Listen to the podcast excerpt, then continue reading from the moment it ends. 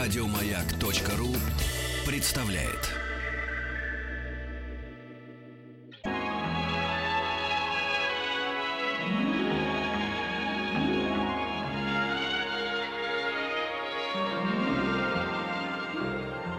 Уральские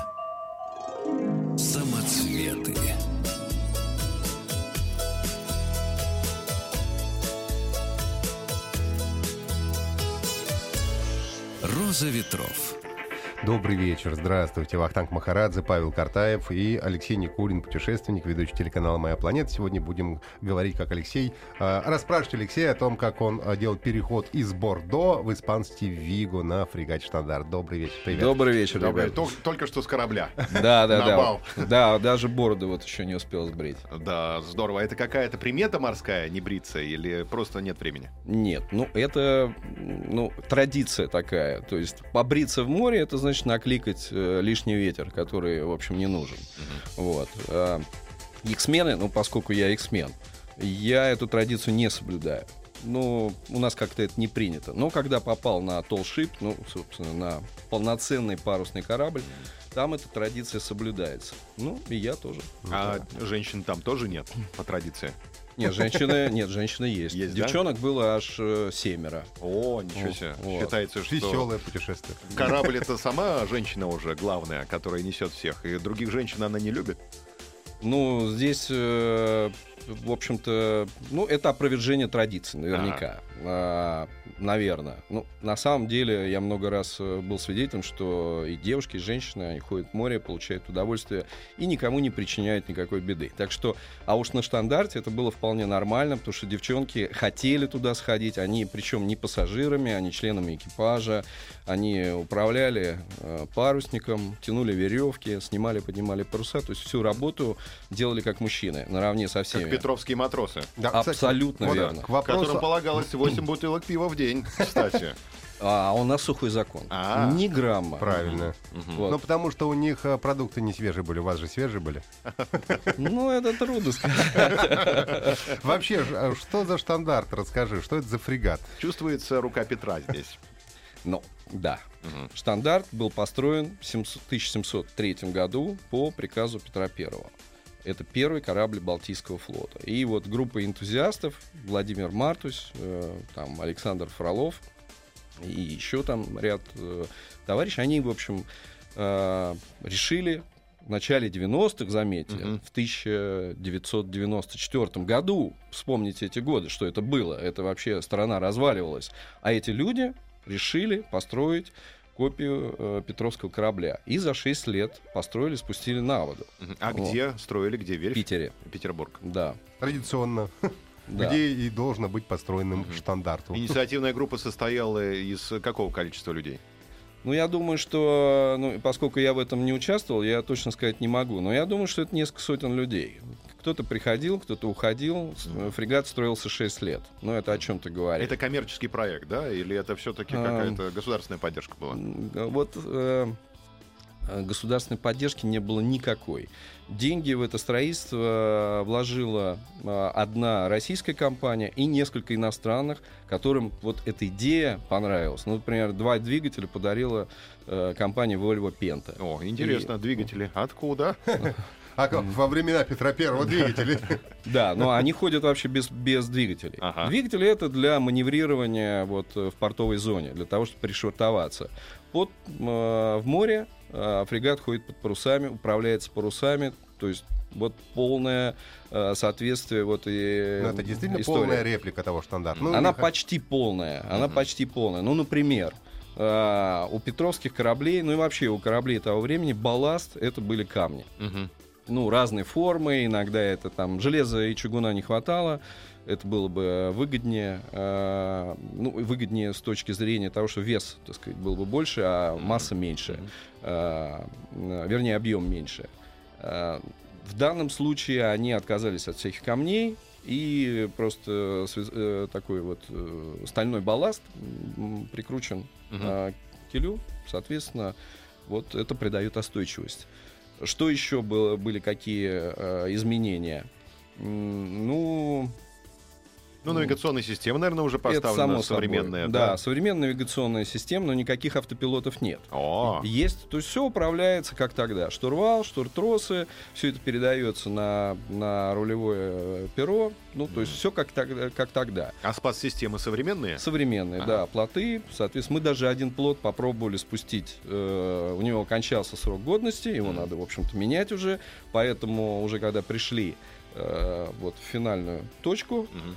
Спустили этот плот, ну, все получили массу удовольствия, посмотрели, как это все выглядит. Я это видел до сих пор, н- ну, там, и не раз. А люди видели это первый раз, ну, и получили, в общем, удовольствие, как вот на аттракционе. Попрыгали в этот плот с борта.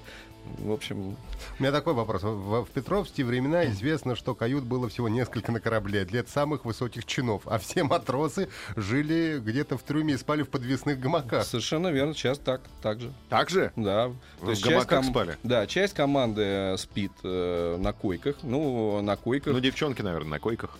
Да нет, э, по-разному. То есть как, как случилось, кто раньше приехал. Э, Вот. э, Кто Соответственно, успел, того и тапки.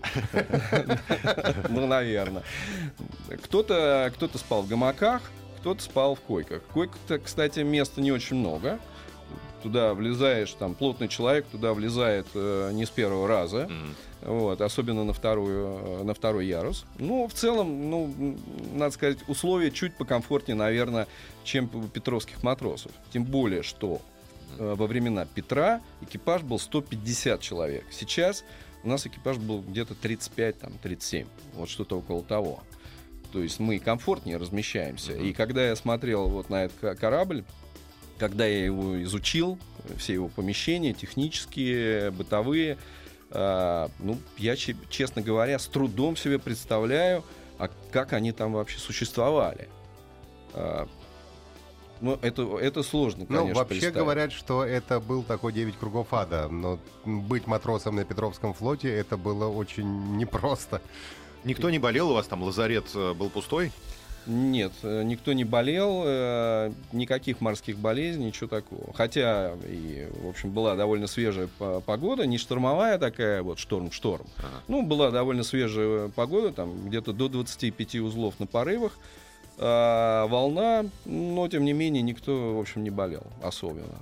По поводу двигателя хотелось еще спросить. Э, э, Сам винт находится в воде, когда идешь на парусах, или он убирается? Нет, он в воде. В воде, а, так он тормозит, мне кажется, движение корабля. Ну, я думаю, что это мало влияния оказывается, оказывает, я думаю. Вот мне интересно, э, как с парусами быть, поскольку во времена Петровские пиво-то давали тоже не просто так, поскольку э, в погоду в такую в штормовую лезть на мачту наверх было-то страшновато. И там же никакой страховки ничего не было. А сейчас как все с этим обстоит? Ну, э, дело все в том, что для управления парусами не обязательно лазить на мачту. Сейчас все механизировано. всё. Нет, там ничего не, мехази- не механизировано, все так же, как в петровские времена. Э, просто на мачту надо лезть, когда уже надо окончательно свернуть паруса. Мгм. Вот завернуть их так, чтобы они уже не мешали движению. То есть они не создавали бы, в общем, какого-то сопротивления э, воздуху. В нашем случае этого не надо было. Но, а управлять, поднимать, спуск- так сказать, э, паруса, спускать, э, э, разворачивать, э, Мгм. так называемый там, элемент бросопить. Вот была такая, в общем, такой элемент, который мы выполняли. То есть мы разворачивали паруса в одну или в другую сторону. Мгм. Это называется бросопить. Это, кстати, в яхте, в яхтенном, э, в яхтенной тематике это выражение отсутствует. Ну, там, значит, Какое-нибудь голландское словечко, да? Ну да, у нас И же все... И что происходит, когда все паруса в одну сторону? Он резко поворачивает? Нет, ну, э, разворачивают в зависимости от того, ну, хотят пом- поменять э, курс. Ну, Мгм. ветер меняет свое направление, и ты, соответственно, тоже пытаешься свои паруса отстроить. Дело все в том, что такие корабли, они э, не ходят против ветра, они ходят только полными курсами. Мгм. Вот, э, Бакштаг, Мгм. ну или Галфин. Соответственно, ты ждешь нужного ветра, идешь, а ветер-то он все равно не постоянен, он меняет свое направление, и ты должен, в общем, за этим следить. А сколько взрослых мужчин нужно для того, чтобы повернуть один парус, наполненный ветром? Один парус или весь корабль? А, это разные вещи, да? То есть э, поворачиваешь весь корабль одним парусом? Не понял я. Нет, ну, Я запутался. вообще там три мачты. На корабле три мачты. Так. Ну, это фрегат, да. Да. Все три мачты поворачивают паруса одновременно. Не обязательно Ага. одновременно. Не обязательно. Но они должны повернуть достаточно быстро, э, чтобы, в общем, элемент поворот был закончен. Ага. А как это происходит? Капитан Команд- командует. да, Раз, два ком- взяли. Да, он, г- то есть на каждой мачте Ага. э, стоит своя команда. Мгм. Значит, вахта Бизани или вахта Грота. И, соответственно, по команде все уже знают каждую свою веревку, все зн- знают свой маневр, и по команде начинают что-то тянуть, что-то отпускать. Мгм. Я вас не буду загружать там подробностями, потому что, я вам честно скажу, мне они до конца неизвестны. Потому что... Даже ты не все знаешь. Конечно. Да. То есть это, Сложнее, чем яхта гораздо. это намного сложнее. Это вообще совершенно другой опыт. То есть Давай сделаем небольшую паузу сейчас и вернемся. У нас в гостях Алексей Никулин, путешественник, ведущий телеканала «Моя планета». Мы говорим о том, как Алексей путешествовал из французского Бордо в испанский Виго на фрегате «Штандарт». «Роза ветров». Добрый вечер. Вахтанг Махарадзе, Павел Картаев и Алексей Никулин, путешественник, ведущий телеканала «Моя планета». Мы говорим о путешествии с французского Бордо в испанский Виго на фрегате «Штандарт». Как И- ты туда попал? Ну, Кстати, да. А мой друг, коллега Сергей Башинский а, позвонил мне буквально за несколько дней и говорит, слушай, нас приглашает капитан и экипаж прогуляться с ними вот э, 600 миль. Мгм. Пойдешь? Это сколько километров? Ну, тысяча километров. А, Тысяча километров. Посуху 900. Мгм. Мгм. Ну, я посмотрел просто в Google картах. Да? Да. Ну, наверное. Ну, по морю Ну, чуть по земле, дольше. да. Мгм. Соответственно, я согласился, и мы поехали. Сколько заняло это путешествие по времени? Ну, 12 дней где-то. 12 дней, тысяч километров. Ну, Но мы заходили же в некоторые места, то есть с какими-то познавательными целями. По земле за сутки это можно преодолеть. 12 Ну, дней. Ну, конечно. Ну, мы же пытаемся соответствовать эпохе, Да, а тогда да. ходили со скоростью иногда 3 узла, иногда 8. То есть мы вот разгоняли э, наш корабль до 8 узлов. То есть это, в общем, для такого корабля довольно много. Но при этом ветер скисал, Мгм. корабль довольно тяжелый, э, обводы у него старые, то есть это не какая-то там современная посудина. Ну, соответственно, скорость была два с половиной, три узла. Ну что, А и если, шли под а если парусами. штиль, э, сидим и ждем, пока ветер снова подует? Ну, Да. дизель можно включить, иногда Ну, в так- где-то. Да, если штиль длится долго, ну, соответственно, включая двигатель, дизель море. Ага. Посуху я правильно сказал. Я отметил себе посуху, да. Ну, естественно. А то вдруг ударение не туда паза. Мы следим сейчас за этим. Молодцы. А, да. И э, скажи, а крысы там есть на корабле? О, я тоже задавал этот вопрос. Да. Дело все в В том, порядке что ли у боцмана крысоотбойники? такой проблемы не существует. То есть они как-то с ней, то есть она вроде как обозначилась когда-то, но они с ней быстро справились. На самом деле ты прав, что проблема-то была большая. Я же читал все эти архивные Да, да, документы. И это было просто напасть. Они жрали вообще все. Я извиняюсь за выражение. Да. Они поедали канаты, они поедали еду, они портили вообще все, что до чего могли добраться. И как выходили из положения? В трюме Мгм. вкапывали здоровенный чан, такой с водой. Мгм. Мыши, значит, перемещались по кораблю, заплывали, значит, э, вот э, в этот чан Мгм. и тонули. А как они Да. туда попадали? Ну, они, он был в кра- вровень э, А. с балластным камнем. Ага. Они вкапывали его в, в балласт туда. Мыши туда попадали, их потом на следующий день вытаскивали. А, если случайно соскользнет там, например, да? И Ну, всё. они там тонули сотнями. М. Я сам об этом читал. То есть они вот, вот Это одно значит, из что решений. были их там тысячи. Их там были тысячи, да. А. А тотемное животное водится на современном стандарте? Ну, какой-нибудь кот, там, я не знаю, который мышей ловит. Там были два тотемных животных, если можно назвать двух птичек. О, Да. Можно. Почему Значит, да, да, да. К нам присоединились два пассажира, два таких вот пестропопых щегла, ну такие странные расцветки, две Ага. птички. И они пропутешествовали с нами дней шесть. То есть они э, совершали такие вот маневры, м, летали с кормы значит, на нос, Мгм. э, прятались там где-то под тряпками, э, в общем, чувствовали себя хозяевами, А, то есть это залетные были. залетные, да. Не То ваши. Не-не-не. И потом они, когда мы по- подошли уже к берегу испанскому, и они куда-то улетели. А, Вот. Не, А- ну это все-таки не тотем. а французский повар на ужин подал перепелов.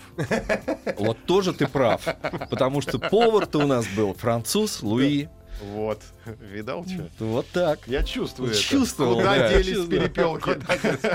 Да. Но это, это не щитово, потому что настоящее тотемное животное, оно должно жить, конечно, на корабле. Ну да, естественно. Коты там какие-нибудь, Ну. Петровские и так далее. Да. Да, расскажи как раз про кухню. Что там происходило? На камбузе, да? Это камбус называется? Камбус. Мгм. Ну, питались мы... э, Печка из кирпичей была сложно? Рассыпалась Нет, во время нет. качки? Э, Печка, к счастью, не рассыпалась, потому что это такая современная плита, э, электричество, запитывается от генератора, готовить, в общем, довольно комфортно. Кормил нас кок Луи, хороший такой повар, потому что я сам люблю готовить, и я мог оценить его, в общем, результаты его стараний. Мгм. Вот все, что касательно всяких изысков, вот э, элементов, элементов французской кухни, у него получалось просто превосходно. Как только он пытался забраться на чужую территорию, ну, например, приготовить борщ, у него вместо борща получил, получился, получились щи. Ага. Вот. Он свеклу забыл? Да, свеклы там не было. Борщ. Да, борщ. Свеклы. Только свеклы. Свеклы, свеклы. Да. А э, что пили?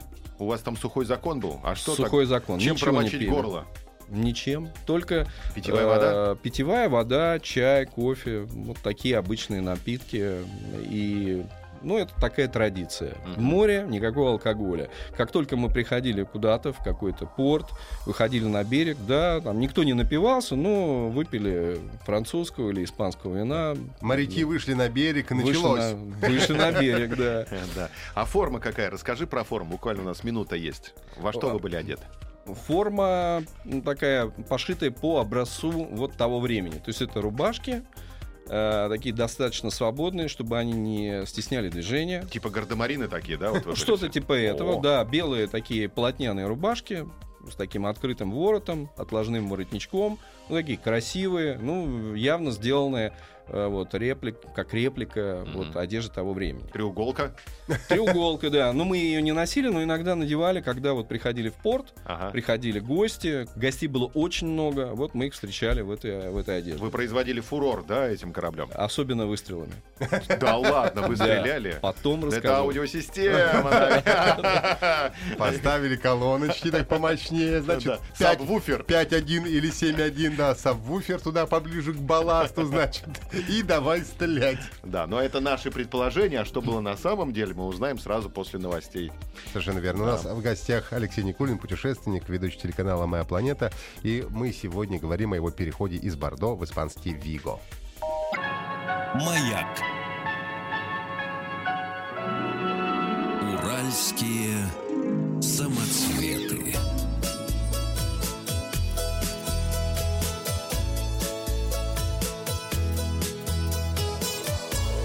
Роза ветров. Добрый вечер. Вахтанг Махарадзе, Павел Картаев и Алексей Никулин, э, путешественник, телеведущий м, телеканал «Моя планета».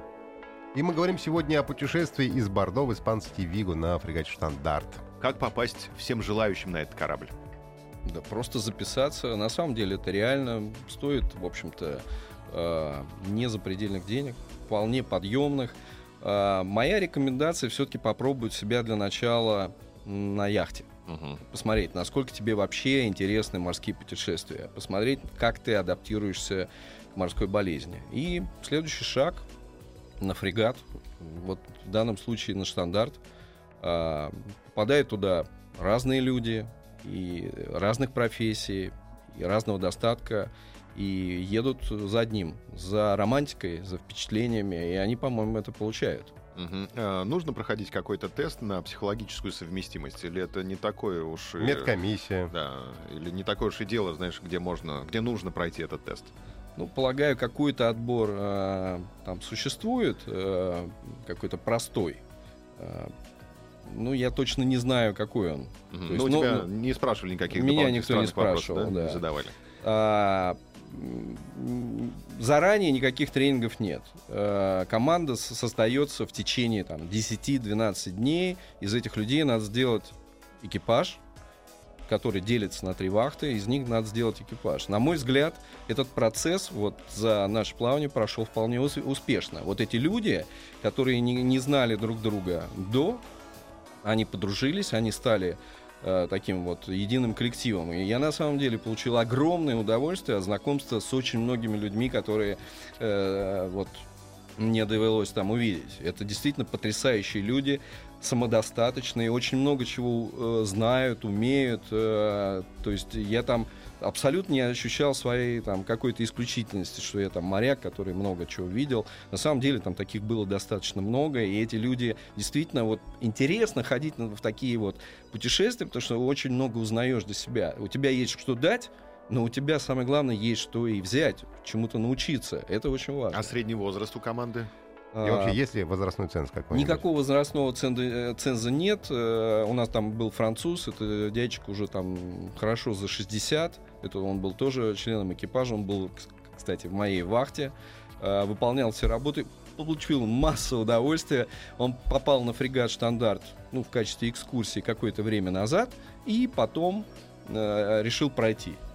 Э, Ему было, вероятно, тяжело, потому что все-таки мы большей частью времени общались э, на русском языке, но он хорошо говорил по-французски, мы ему, ну, естественно, вот. И кто-то переводил ему, соответственно, на, на французский, но он и говорил на английском, соответственно, я ему и мои друзья переводили его, соответственно. Слушай, а как получается, что а, набирается команда, там, 37 человек, ты говоришь, совершенно разные люди, которые к морскому делу вообще никакого отношения не имеют. Их учат как-то заранее управлять э, кораблем, или это все происходит уже в процессе? Или все-таки должны быть а, профессиональные моряки какое-то количество для того, чтобы, м, ну, если что... И как раздаются чины и ранги на этом корабле? А никак не раздается. То есть, э, если 17-летний студент приедет, он не будет юнгой, да? Не, он будет как все. Как все. Там есть постоянный состав, это несколько человек, 6 человек э, вместе с капитаном.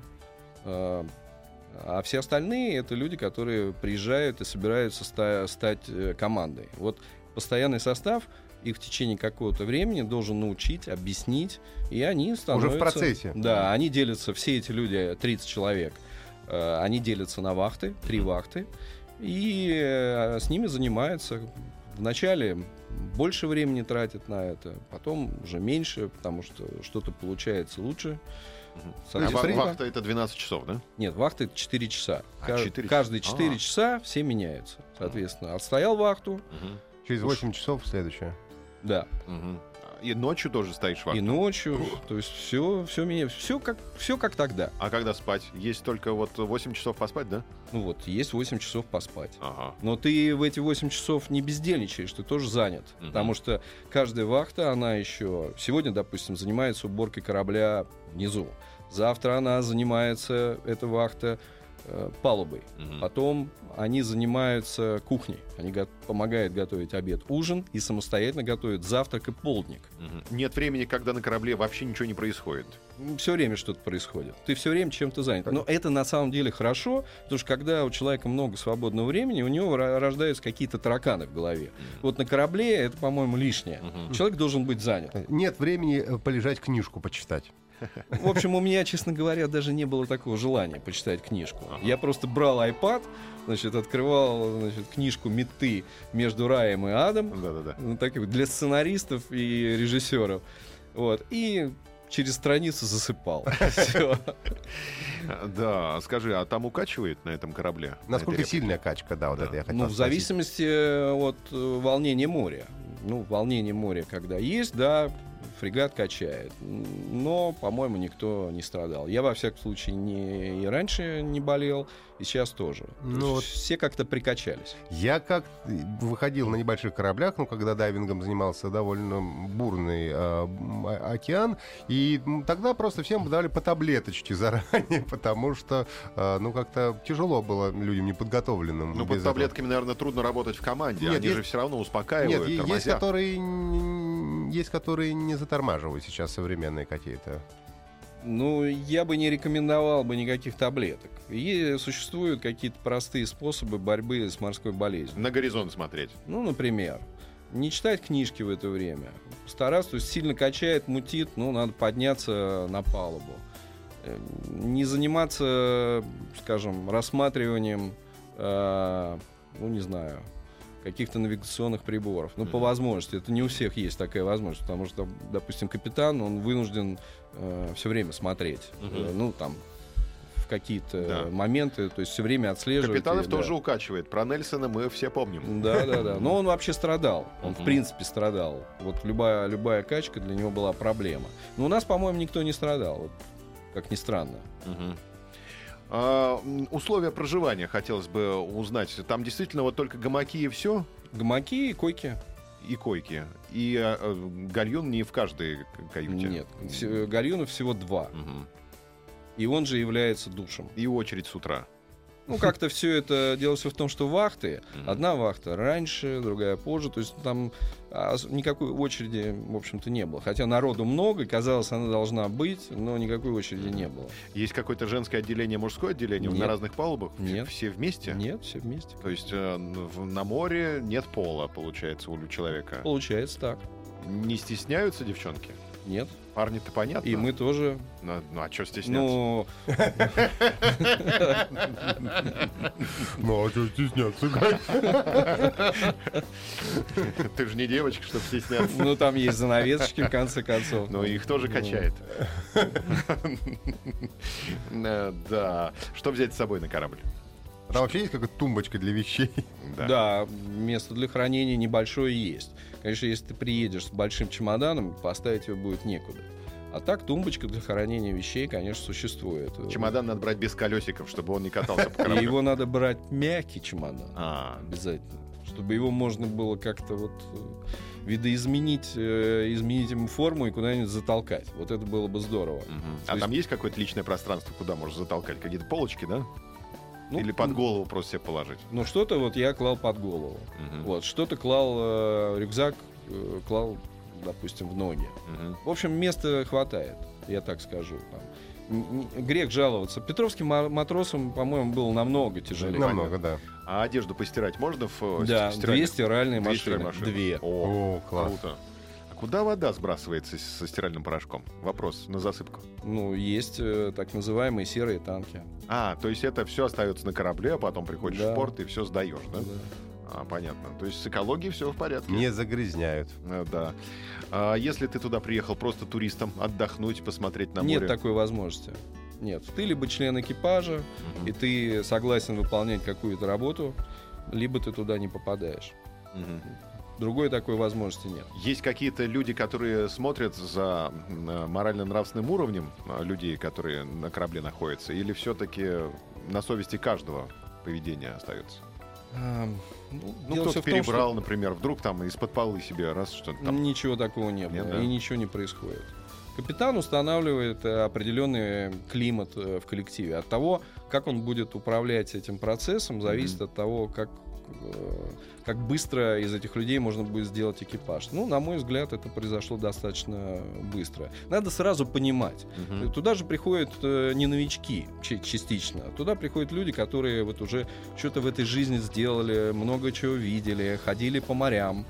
И надо просто понимать, что э, самый главный элемент вот в таких путешествиях это безопасность. А безопасность это единоли- э, единочалие. Соответственно, надо засунуть свои амбиции куда-то и выполнять, делать свою работу. А если Всё. какой-нибудь боцман э, э, будет бунтовать против капитана?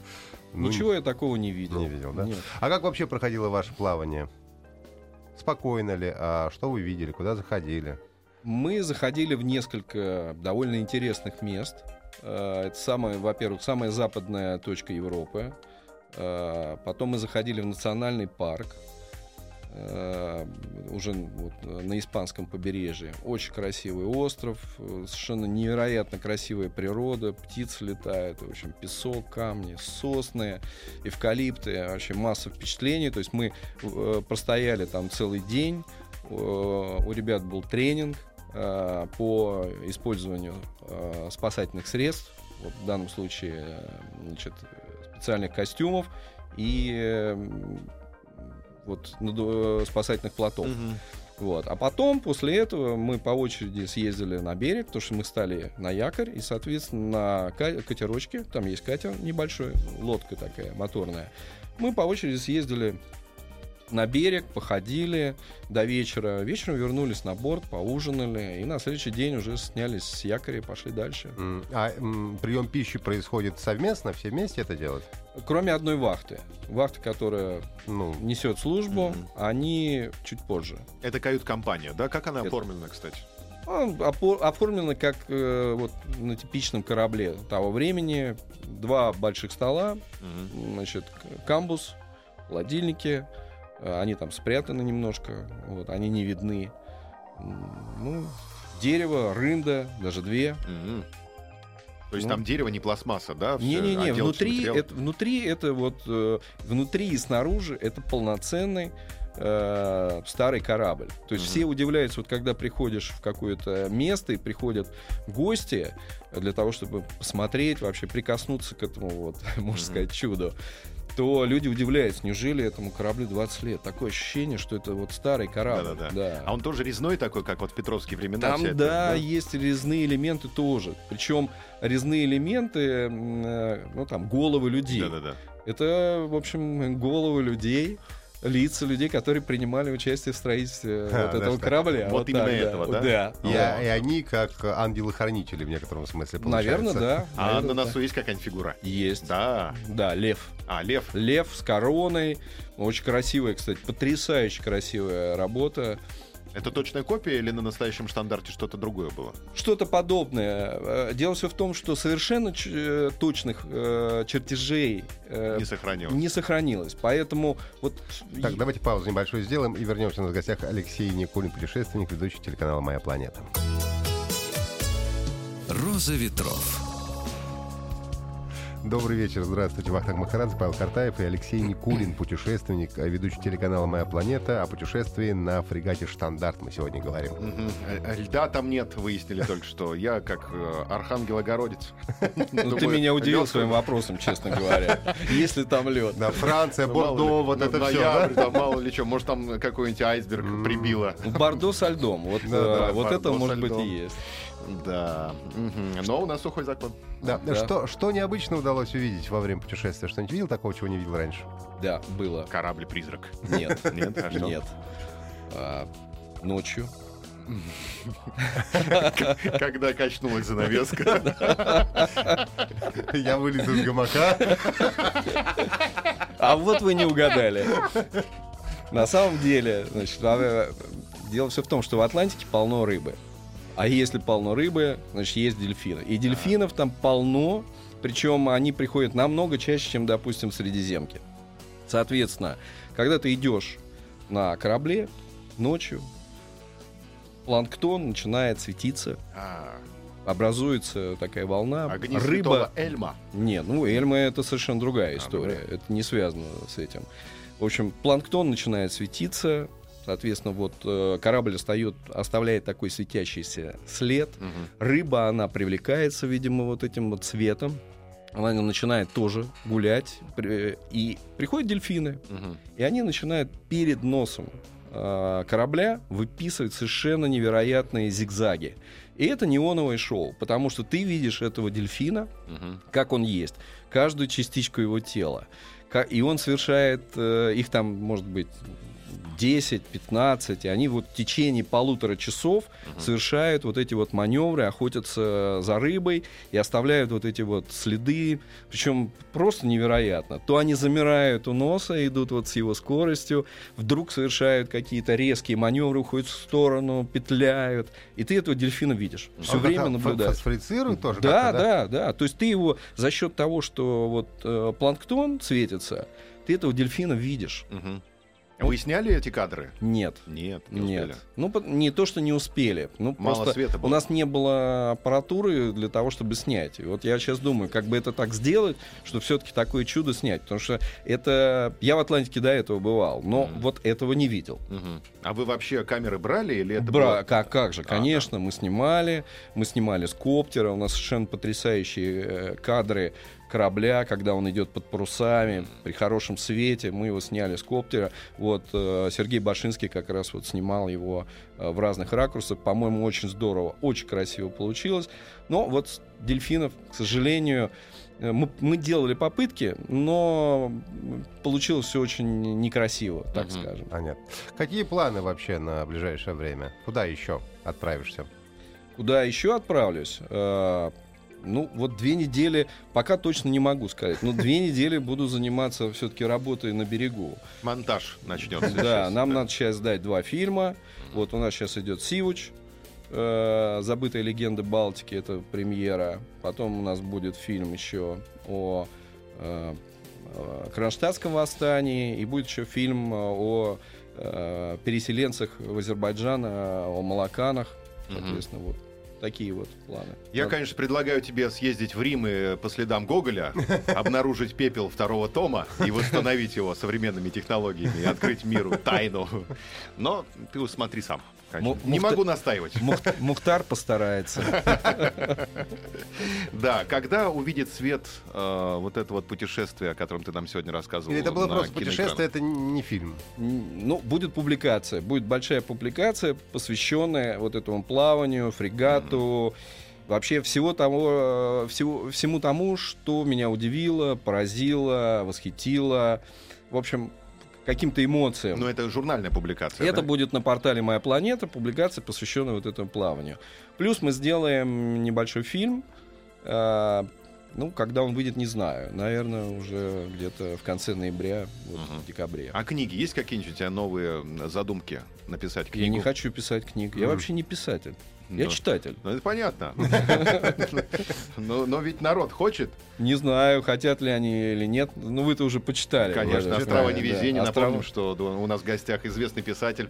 да. Книга «Острова Это невезения». выглядит как насмешка. Отнюдь, отнюдь. Нет, нет. Да, так что ждем книг. Не, ну, ну вообще одной книги, чтобы считаться писателем, маловато. Мне кажется, многие пишут штук по 30 и все равно не становятся Мгм. писателем. Поэтому я не знаю. А ты вот Как, после как у, уже. как, как- как у, Хармса, у Хармса было, да не как у ты писака. Спасибо тебе громадное. Новых успехов. В гостях сегодня был Алексей Никулин, ведущий телеканала «Моя планета». Спасибо тебе. И вам спасибо. Пока. Еще больше подкастов на радиомаяк.ру.